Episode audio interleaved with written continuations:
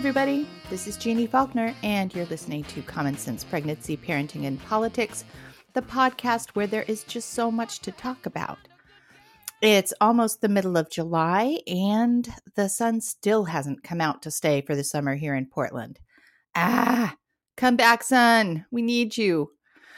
Um, apparently, it's crow nesting season up here in the Pacific Northwest, which is a fact I was not aware of until a couple weeks ago. I was out walking my super cute little Chug. That's a Chihuahua Pug mix. And for the first time in my life since I've lived here in Portland, I got dive bombed by a crow. Just walking along in my regular neighborhood route, and it came up behind me, didn't see it coming, and it flew right over my head the first time and totally got my attention. I turned, and then it turned around and it came at me head on. And by this time, I got the message and I turned the corner to dart for home, but that crow was not impressed, and it flew back at me again, and this time it snatched at my hair.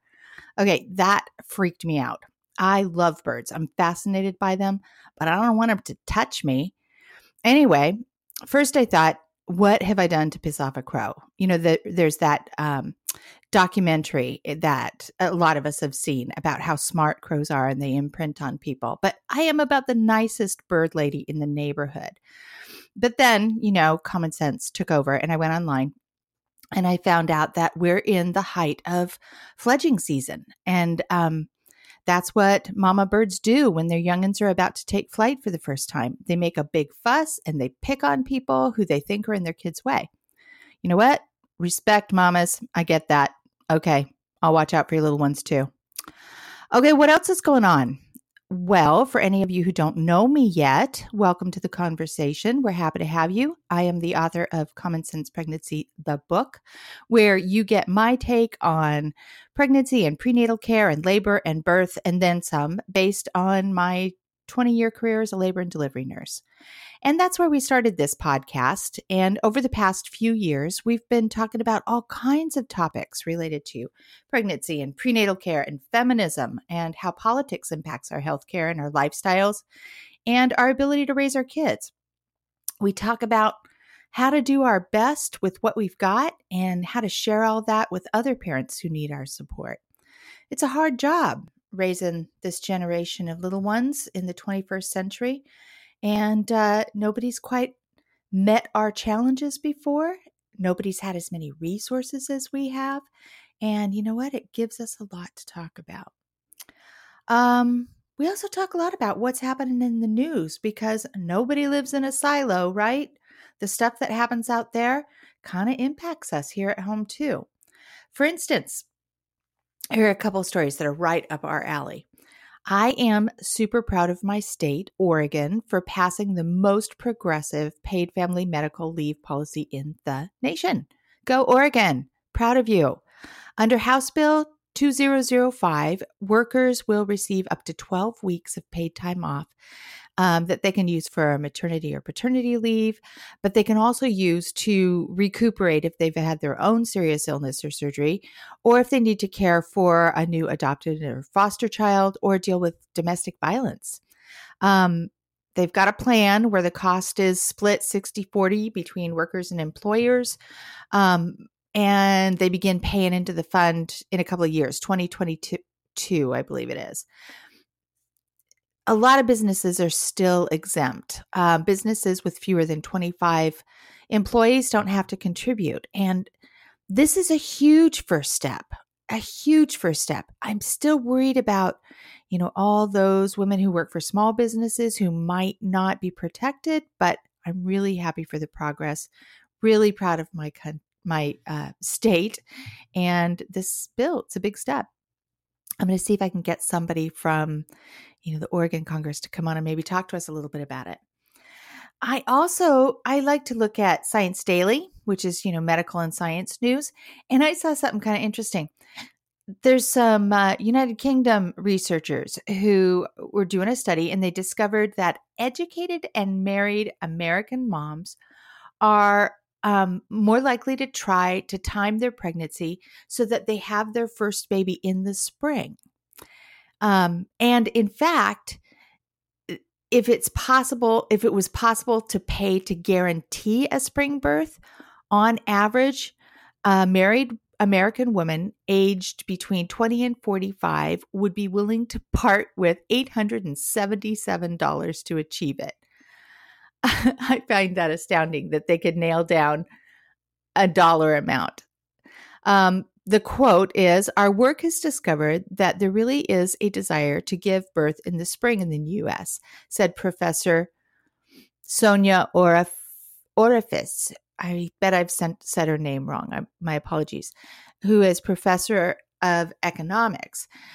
Um, her quote says, "This is often to do with the health of mom and baby because spring and summer are the furthest away from the peak of influenza cases and other germs."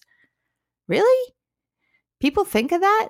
They think, hmm, let's have our first baby well past flu season. So let's see, if we plan to have our baby in April or May, then we'd better have a lot of sex in the summer. I mean, there are lots of good reasons to have sex in the summer and plan to have your babies at a certain time of year. I get that. I get this whole thing about planned pregnancies. It's brilliant. Just really around flu season? Huh, that's a new one for me. Um, but to carry it further, the researchers said, "We also found that women in certain occupations, teachers, library workers, and those in the training sector were more likely to aim for a spring baby. And they believe this is because women are trying to link their summer vacation to their short U S maternity leave in order to spend more time with their baby." Now that makes sense to me.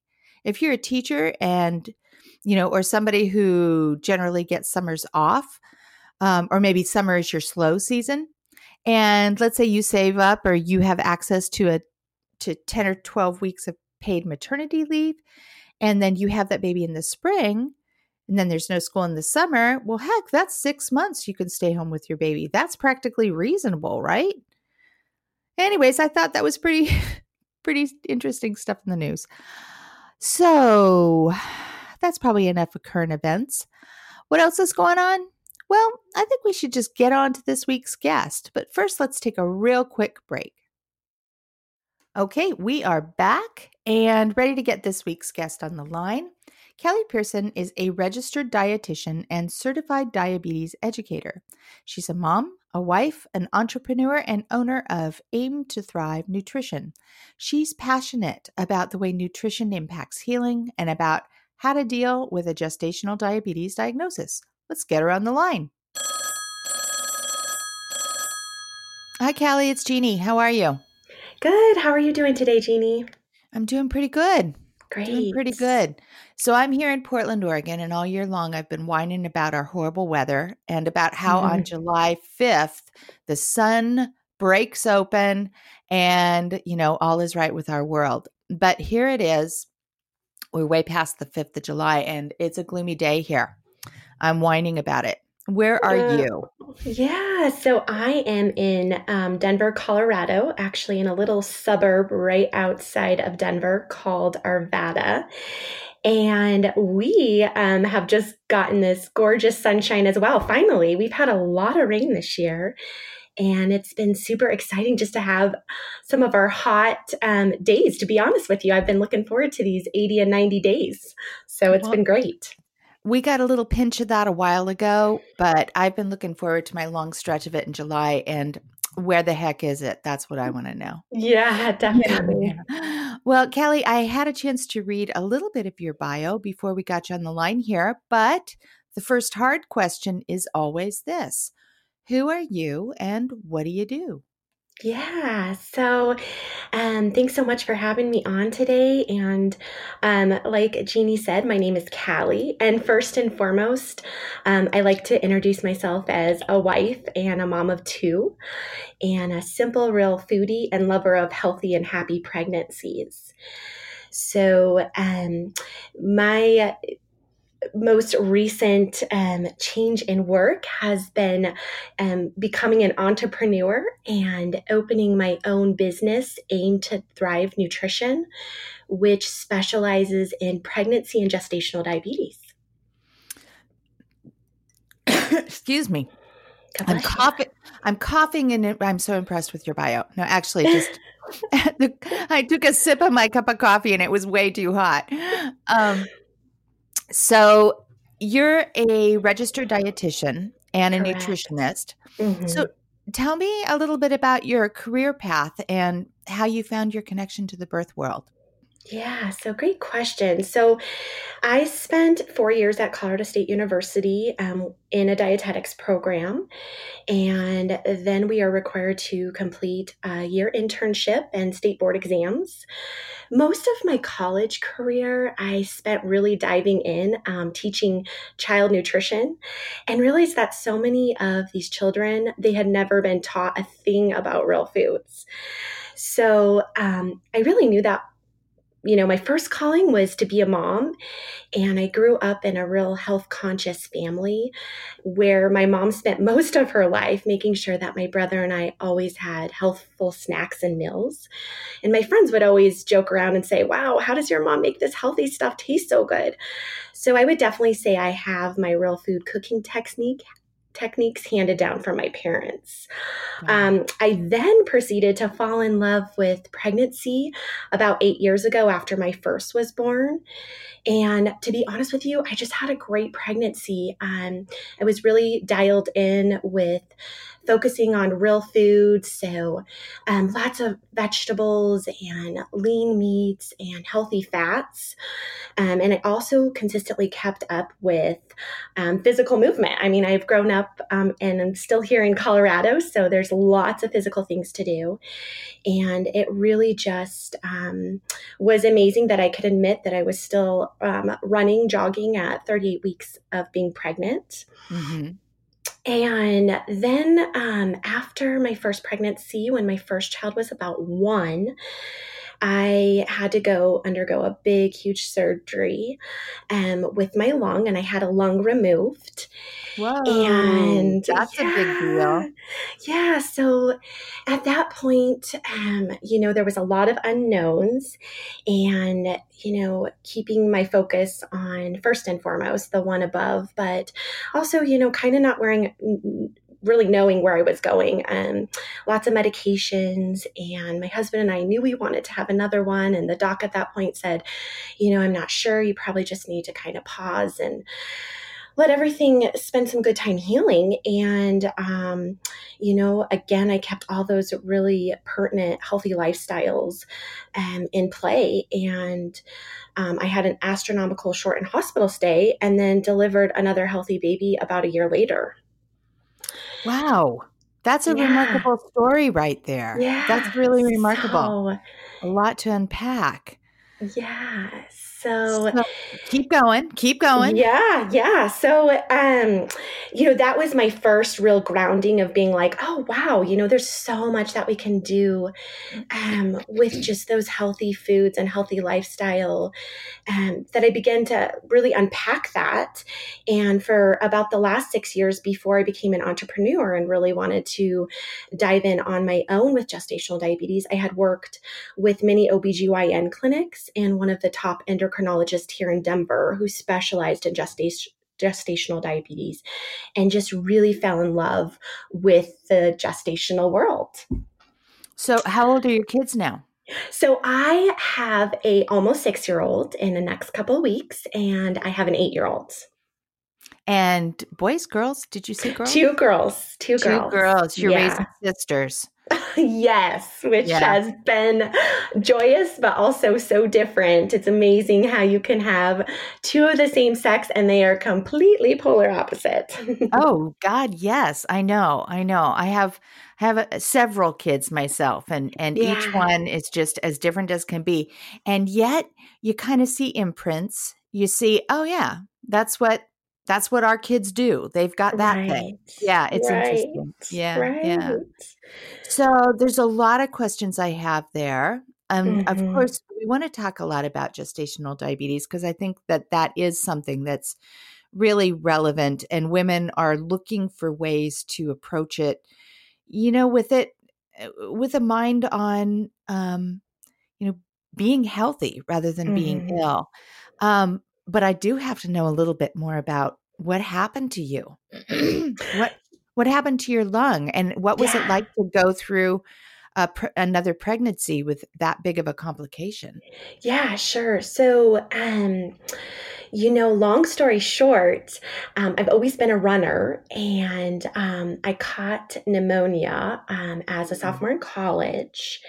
And from then on, they had kept telling me I, all of the physicians I went to, all the P As, all the nurses kept saying, you know, you just have exercise-induced asthma.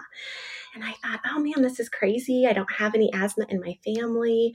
Never had, you know, too bad of allergies. Colorado is full of flowering things. But um, so I was kind of like, this is, you know, real interesting. And um, it wasn't until my daughter was one that I became very ill again with pneumonia.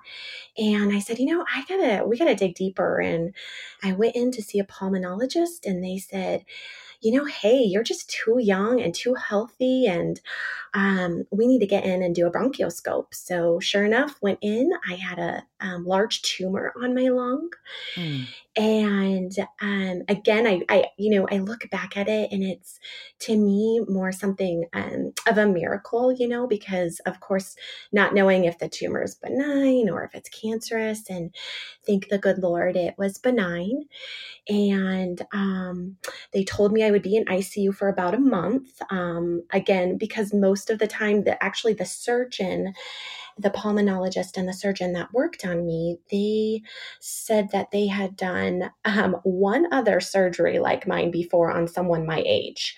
Mm-hmm. They mainly saw something like this with the lung, you know, at age anywhere from, you know, fifty to seventy was more mm-hmm. characteristic. So mm-hmm. They went in, they removed the lung. Um, I got to come home. I was in I C U about a week and then up on the floor for about two days and was joyous to be at home, and um, did a lot of healing from home. Um, I will be honest with you, just really honed in on mm-hmm. really good nutrition, making sure that I was definitely getting um, enough protein that really helps the healing process, and just tried to get back on my feet with slowly walking. And within probably about two months, I was slowly jogging again. With one lung? With one lung, yes. So what does so- that feel like? So, you know, um, it's a miraculous thing. Um, the lung is one part, one organ of our body that you can actually just survive with one.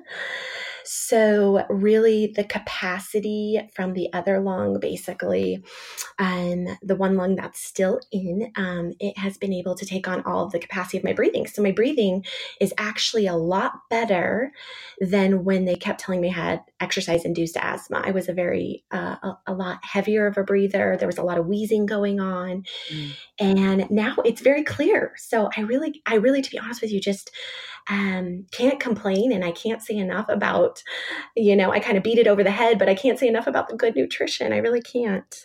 And our body's capacity to thrive in, you know, e- even in the face of some major challenges, the body just says, oh, okay, we can do this. Definitely. Yeah, I got Definitely. you. I'll take Definitely. over. Don't worry. Don't worry, yeah. honey. Yep. Don't worry, honey. We got you. One lung. Yeah. Okay. So then you went on to have another baby. And I bet yeah. that they just had you under the looking glass. Were they, they just watching you? Everything. Did, mm-hmm. did you like that? Was that a good experience? Um, you know, to be honest with you, I just felt so blessed that I was Um, going to be able to have another healthy pregnancy. Mm-hmm. And um, I, they did keep me on a pretty tight looking glass just to make sure that everything was okay and lung capacity was all right. But um, again, I just, I feel so blessed to even be able to say that I was able to have another healthy child that I really, yeah. again, I just can't complain. Yeah. Well, okay. So I know we kind of got off on a tangent yeah, there, but that was, yeah. that was really interesting to me because that's not something that happens to a lot of people. Sure. And thanks you know, for asking. You know, isn't it also kind of, I don't know if this is the case for you or not, but isn't it kind of great that you got diagnosed after you had your baby? Yeah. Because if you had had that diagnosis before you had your first baby, it might have changed that. You know, right, it, might, right. it might have made things really different. And yeah, totally yeah, right. yeah, I had a similar experience with receiving a false diagnosis, having a baby, and then receiving a real diagnosis. And yeah. um, if I had received the real diagnosis before, there is no way that baby would have been born. Yeah. So you know what? I like little miracles. I like looking at the silver lining of of medical situations where the outcome is actually better than it could have been. You right. know what I mean? Definitely, yeah. definitely. Yeah, yeah, yeah, yeah. Okay, well, let's get back to what we what yeah. we called to talk about, which is um, your connection to the birth world. You're pretty. Your your whole thing right now is about gestational diabetes, and mm. and I get it now why health and nutrition is such a really, really important part of your career and practice. Um, but let's let's back up for listeners who aren't quite familiar yet with what gestational diabetes is. And let's give them the most basic, shortest definition. Can you do that? Yeah, definitely. Definitely. So, um, you know, it is kind of funny. I will try to shorten this up, but um, we often can describe gestational diabetes in two different ways. Um, the first one, more or less, um, I think most of us look at it that basically gestational diabetes is more a phenomenon of pregnancy. So as your body's going through all those metabolic changes, um, one of which being the hormones that mm-hmm. are secreted from the placenta that can interfere with your body's action of insulin. So basically we call this insulin resistance. Mm-hmm. Um, the second is more more related to women who may have had elevated blood sugars before even becoming pregnant. So this, um, you know, we're seeing a lot of, um, especially with pregnancies, that a lot of women, um, you know, haven't been to the doctor for three or four years, and all of a sudden they become pregnant, and um, they may have had prediabetes or type two diabetes that's gone undiagnosed. Mm-hmm. And then this can further tell us that, you know, this is why gestational diabetes is you know, the most common complication of pregnancy. It affects about eight, eighteen percent of pregnancies, and about forty to fifty percent of gestational diabetes can be attributed to overweight and obesity. Mm. So we're seeing a rise in mm-hmm. gestational diabetes, and we've been seeing it for several decades now. And Correct. I think that most um, medical experts and health experts kind of link it back to the introduction of high sugars and a high processed diet that really we started seeing in the seventies. Correct. And so do you know the numbers right now? Like how many women are affected? Is it like fifteen percent? Yeah. So like I said, it was, it's eighteen percent of women. It's eighteen percent. Okay. Yep. Yep. That's a big number. That's a big number. Yeah. Yeah. So what happens if women ignore it or don't know about it? What do you, what do you, what happens yeah. to moms? Let's focus on what happens to mothers, women first, and then we'll talk about what happens to babies. Yeah, definitely. So, you know, when women, um, you know, don't start looking at those blood sugars or ignore the idea, because it can be very, very scary. It can be a scary diagnosis. Like, let's just admit it. It can be very yeah. scary, and there's a lot of emotions that come with it. And, um, but, you know, with mom, the, you know, the couple and scariest things is that, um, you can have higher risk for preeclampsia. So that means those high blood pressures, and, and also also increased risk for C-section. And then women that, you know, decide either maybe that they know that they have the diagnosis or to kind of ignore the diagnosis, they have within five years um, after postpartum of, you know, having gestational diabetes, a seven, seventy percent higher risk of de- developing type two diabetes within that five-year frame. Yeah. So really, really increases their risk of that type two diabetes diagnosis. And that's information that a lot of women don't absorb. Is mm-hmm. they get it because what they mostly hear about is the impact on the baby. Right. But they don't absorb the fact that, no, honey, it's you too, you mm-hmm. too, mm-hmm. you too. And, right. and um, I, I like to lead with that, because this is a body that mom needs to work with for the whole rest of her life. And Correct. There's so much co- going into pregnancy that, you know, she's bringing her, her food history. She's bringing her health history. Um, and for a lot of women, a huge number of women, you know, pregnancy is kind of the first time that they're, that they're dealing with the healthcare system, and that their body has really faced any significant challenges. You know, they've yeah, been fine. Exactly right. Yeah. Maybe, mm-hmm. maybe they're, you know, maybe they're going through life and they know that they're carrying some extra weight, but they're fine. They're doing fine.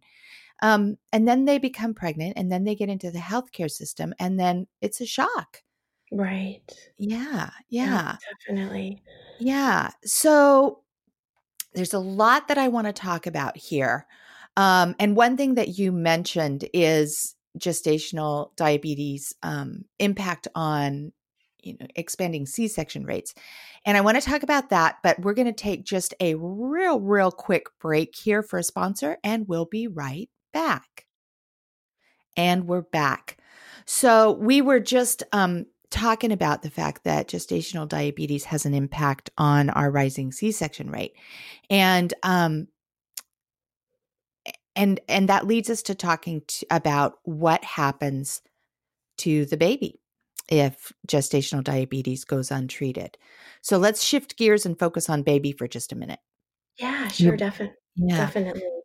So, um, you know, going back to the blood sugars and kind of what's happening and, you know, with, um, Um, the blood sugars. So the level in your bloodstream is really important, especially mm-hmm. while you're pregnant, mm-hmm. because those elevated blood sugars can lead to larger babies, also called macrosomia. So that's where we're seeing the C-sections. And the nine pounders, the ten pounders, yes, exactly. The ones that make that make the newspapers at fourteen pounds. Right, right. Yeah. And I, you know, pregnancy is hard enough on a, a woman's body um, alone. So, to, you know, to imagine to deliver something, um, you know, um, your sweet baby child that large, mm-hmm. you know, we're really looking at more and more research and um, how much this is not even affect, you know, not just affecting how large the baby comes out, but that it's affecting um, their metabolism. The child's metabolism really has permanent changes with this. Mm-hmm. Yeah. So, yeah. So if mom's blood sugar is just, you know, a, a, an open spigot of sugar going through the placenta to baby's bloodstream, then that's more sugar than the baby needs to grow. So baby right. grows bigger and develops more fat cells. And then a number, like you mentioned, a number of metabolic and physical conditions occur from that. And, um, you know, not, not the least of which is it can't necessarily get through the birth canal. So that baby needs right. to be born by C-section. And then the domino effect of what happens with the first C-section, then you get the, you know, it's just, it goes and goes and goes and goes. It's so, how can women turn it around with yeah. with nutrition and exercise? Yeah, definitely. So, you know, when we, um, or when I first started working with gestational diabetes, I followed most of the standard nutrition guidelines because that's all I had. Mm-hmm. And most of those suggested at the time upwards of one hundred seventy-five grams of carbs per day. Well, if you're looking at that, that's a lot of grams of carbs per day. And um, every time that I would work with a mom with gestational diabetes, I would have them call, come back or call me crying and say, Callie, I'm so upset. This is just not working. My blood sugars, sugars are not going down. And um, with that said, there was absolutely no solid research to support that one hundred seventy-five grams of carbs per day. So, um, you know, I started looking into really extensive research and looking outside the box.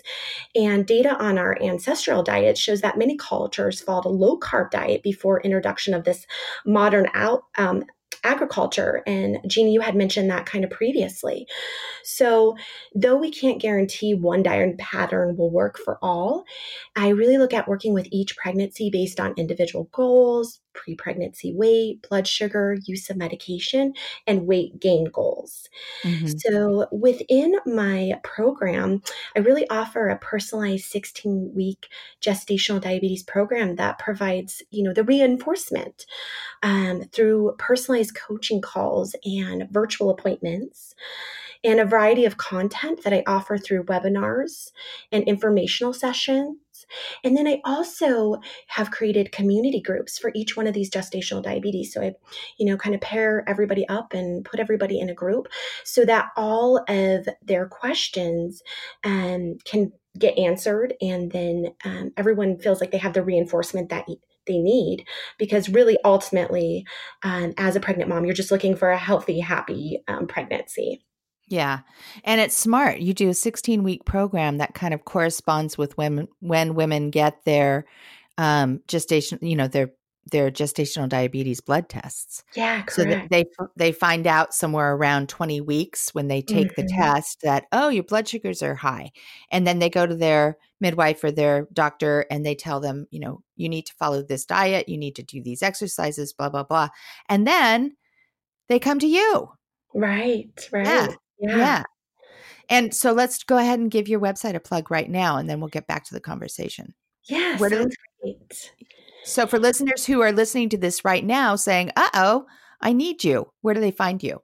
Yeah, so I am at aim to thrive nutrition dot com. Okay. And if you go there and submit um you know, your name and email on the contact form, you'll receive receive a free top five tips to nourish your body while pregnant. I really like to start there. Um, yeah, so I would love to, you know, walk hand in hand with you. I love gestational diabetes. Um, it's very fascinating and interesting, and I just like to um, be a shoulder to lean on. So um, I got a few more questions yeah. that I want to ask you. Definitely.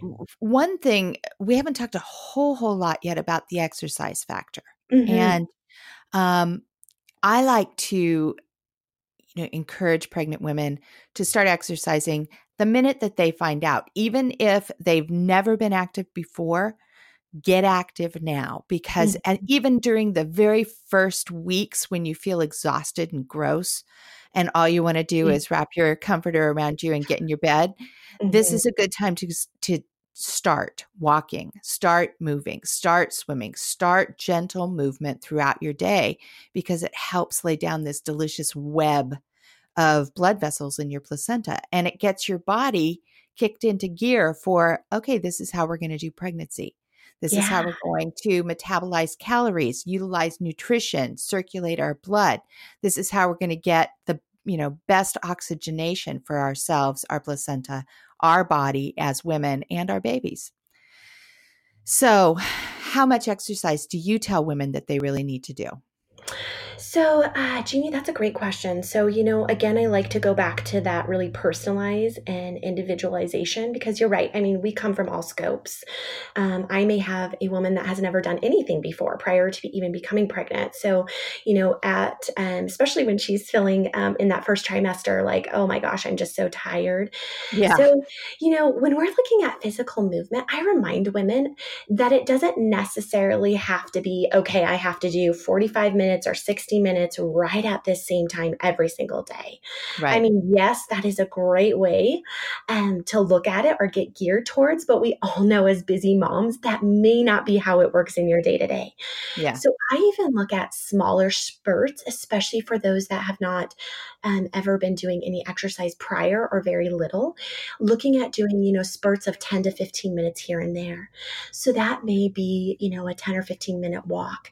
That may be a ten or fifteen minute, I like to call it a mindful break, or, you know, some stretching, or, um, you know, even using your own body weight for ten or fifteen minutes. Mm-hmm. That even may look like ten or fifteen minutes of some house chores. So vacuuming mm-hmm. and, you know, cleaning, picking up, all of those things that can get those muscles contracting will really help in keeping those blood sugars actually lowered. I think that that's a really good place for people to start if they haven't been active, but I would challenge women to doing the laundry and the vacuuming. That's a good place to start, but that's only a start. And right. if you, you got to take this seriously, we're talking exercise, ladies, we mean it this yeah. time. So yes, please vacuum and pick up. That's good. Lugging laundry up the stairs is really, really good, but this is about making intentional time to take care of your body by letting it do what it's meant to do, which is move and exercise. And you do, yeah, we're all busy people and it's hard to find that time. Nobody finds time. We mm-hmm. allot time, we assign time, we schedule time, we make time. Correct. You got to do it. Yeah, yeah, you're exactly right. Yeah. yeah. So, um, you know, like I said, uh, you know, starting out small and then really building up, because this is, this is you, your pregnancy and your baby, and that exercise. Yeah. yeah I can't say enough about, um, healthy babies and that exercise for sure. Yeah. Yeah. And healthy moms. You need those blood vessels, that heart, your lungs for the whole rest of your life. Right. Yeah. And what happens to mom's body during pregnancy is remarkable. It could stay with you forever. Yeah. Yeah. Yeah. yeah. Let's talk about what women can eat. So yeah. what are the, what are the foods that women should focus on?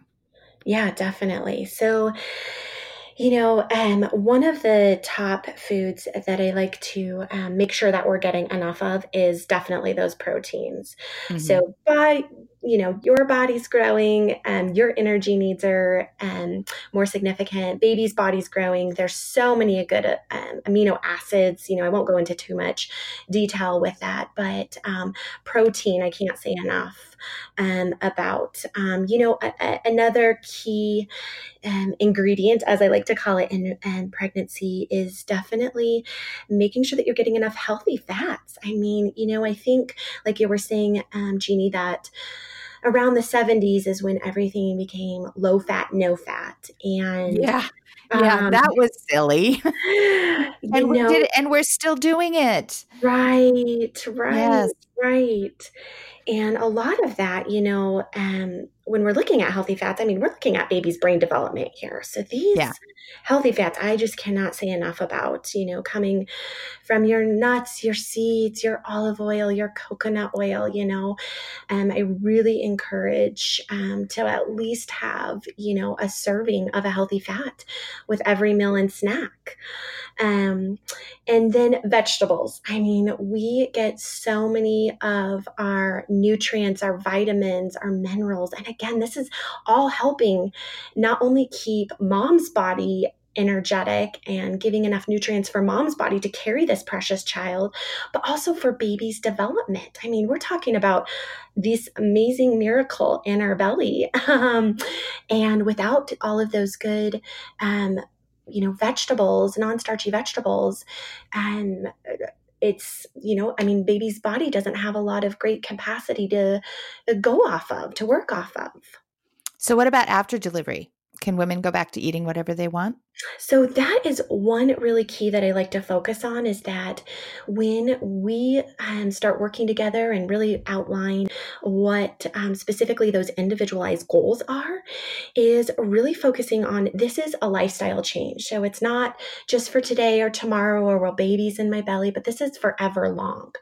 Because I'm telling you what, those women that are getting enough protein and healthy fats and vegetables, they are feeling good. They're feeling like they can complete all these mommy tasks. And let me tell yeah. you, you know, I mean, while you're pregnant, don't get me wrong, you have your tired days, but when that baby comes, there is, you know, it, it takes it to a whole other level. Yes, exactly. So yeah. I really like to focus on with each client.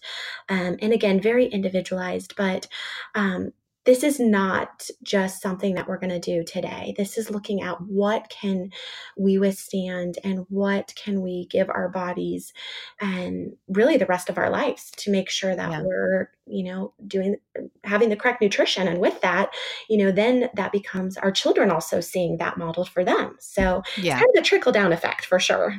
Yeah. Yeah. True. Yeah. Well, we are getting to the point where we need to wrap things up. And I've got my, my final three, what, what a recent guest called my fastball questions. Yeah. So you ready? I am ready, Jeannie. Okay. Okay. Uh, new one that I've added recently. Is feminism important to you? Oh, that's a good question. I is know. It, and a hard one for fastball. It is a hard one for a fastball. Um, it is. I mean, I am raising two daughters, so I think it would be hard for me to say no on that, um, because I think there is so much that as women that we are empowered to do. I mean, we're, you know, and again, I mean, for even myself, it would be hard to say no on that one because, you know, I'm a mom, I care a lot for the house, I'm a wife, and I'm an entrepreneur. So there's a lot of women um, rights and women things that I want to make sure that my girls can understand. They are free to do what they want to do and be able to speak up about it for sure. Okay, good answer. How would you fill in the blank? Nobody ever told me that. Okay, never. And just in general, you're not asking mm-hmm. anything, anything you want. Perfect. Free range, anything you want. Nobody ever told me that. That. Um, gosh, that's a good one. You know, it's kind of funny, and I may have to change that question a little bit, because people did tell me that, you know, it would be a challenge to be a parent, um, but there's also so many good parts. Um, but I, you know, I am not going to lie. Um, no one ever told me how, you know, absolutely priceless and beautiful it would be to have your own children. And, you know, there was little things here and there, but no one ever just, you know, and I don't think you can really experience it until you experience it. So we'll leave yeah. it at that. That's a really good answer. And it's true. The little things that are just, they're ridiculously delightful. And yeah. it's because it's your child and you're experiencing the world through them. It's wonderful. Right. Yeah. Yeah. So my last question for you then is this: where are you in the world of motherhood? Oh my goodness. Yeah. Well, obviously hearing that, I have a six and a, or almost six and an eight year old.